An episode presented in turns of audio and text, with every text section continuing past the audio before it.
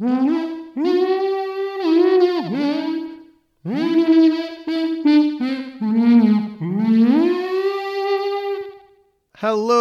this is episode 3 of Spring Garden and Neff, created and hosted by me, Matt Penridge. This episode features a single short story, and I know you're gonna dig it. And if not, that's fine, because it cost you zero dollars, jerk. Anywho, let's start the dang show! And now, a reading from the Gospel of Luke. Jesus addressed a few disciples gathered in Mark's basement.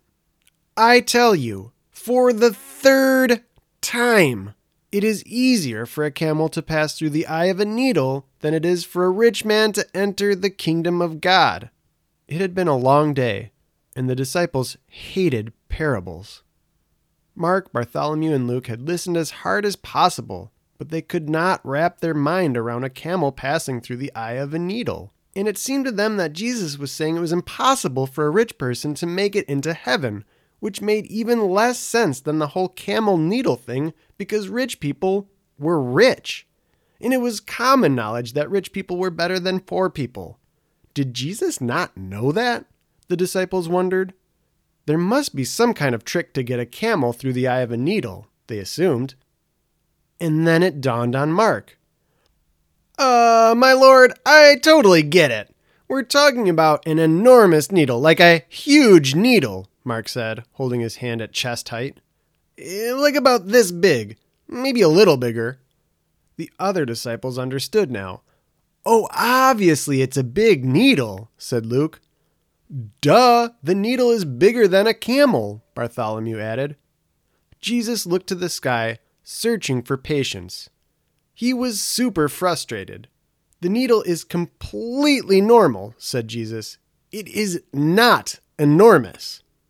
Then I'm stumped, Mark announced as he threw his hands in the air. The other disciples nodded in silent agreement until a sudden wave of confidence washed over Luke, and he proclaimed, Tiny camel! What?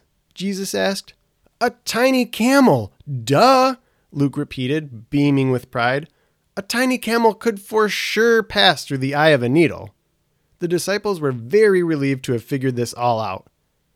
Luke, my boy, you have solved the riddle, announced Bartholomew. It wasn't a riddle, Jesus explained. Mm, clearly not a riddle, said Mark, but we are obviously talking about a tiny camel. The tiny camel theory is mine, so shove it, Luke shouted. You are the one who will shove it, replied Mark. Jesus intervened. Nobody is going to shove it. There is no tiny camel. It's a metaphor to explain how difficult it is for a rich person to get into heaven, said the Lord. You should try being more literal, Mark advised. Luke and Bartholomew were both glad someone finally said that to Jesus. I talk about the need to help the less fortunate in every sermon. Haven't you been paying attention? asked Jesus. I mean, to every little detail, Luke answered. Jesus hadn't been this upset since the temple incident. I know you're all writing books about me, so let me be very clear. I, Jesus Christ, am not a fan of rich people. Mark stepped forward. Oh, right. So we should be in favor of laws that ensure the rich get even richer, thus protecting the poor from ever having to bear the enormously heavy burden of being rich, Mark said. The disciples all thought that made a lot of sense, but Jesus was very quick to say it made absolutely zero sense. Bartholomew cleared his throat. if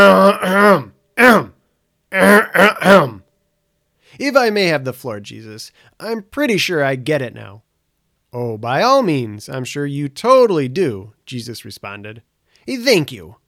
So, hypothetically speaking, let's say you are giving a sermon to the masses, and there are like a bunch of people with absolutely no food. I'm talking like zero food and also a bunch of people with too much food, Bartholomew said. This isn't hypothetical, Jesus countered. It happened last week. Bartholomew waved him off. Either way, my gut tells me that in this situation we should not divide the food fairly because, of course, life itself is not fair. Not to mention, tiny camel. The disciples repeated the mantra Tiny, camel. Please stop that, Jesus said. That happened last week, and we divided the food equally and fed a lot of hungry people. Oh, right, Luke said. I totally forgot about that handout to the poor we gave. Feeding the hungry is not a handout, Jesus insisted. But if thine bellies are full, won't thine become lazy?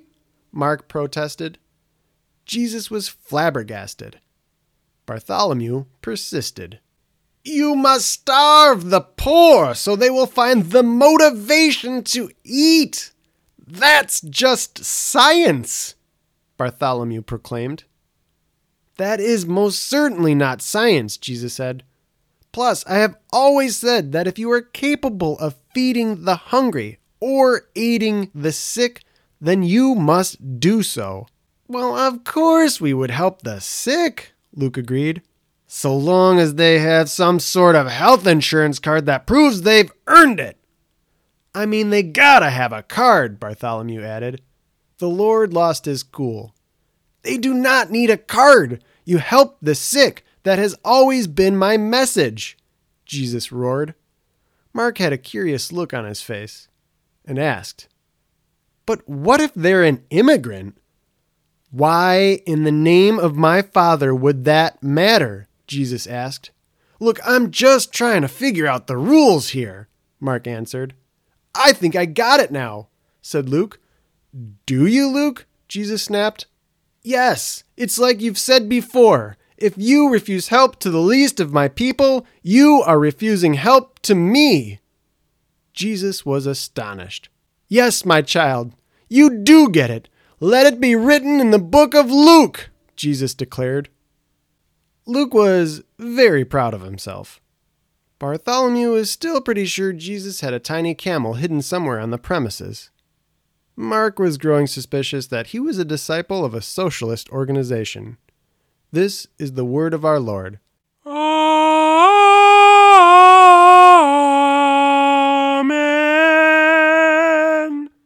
Hey, hey, would you look at that? You listened to the full episode. You liked it. You really liked it. Tiny Camel was written and narrated by me, Matt Penridge, your gracious host and creator. If you haven't listened to episodes 1 and 2 yet, you totally should. And always, this has been Spring Garden and Neff.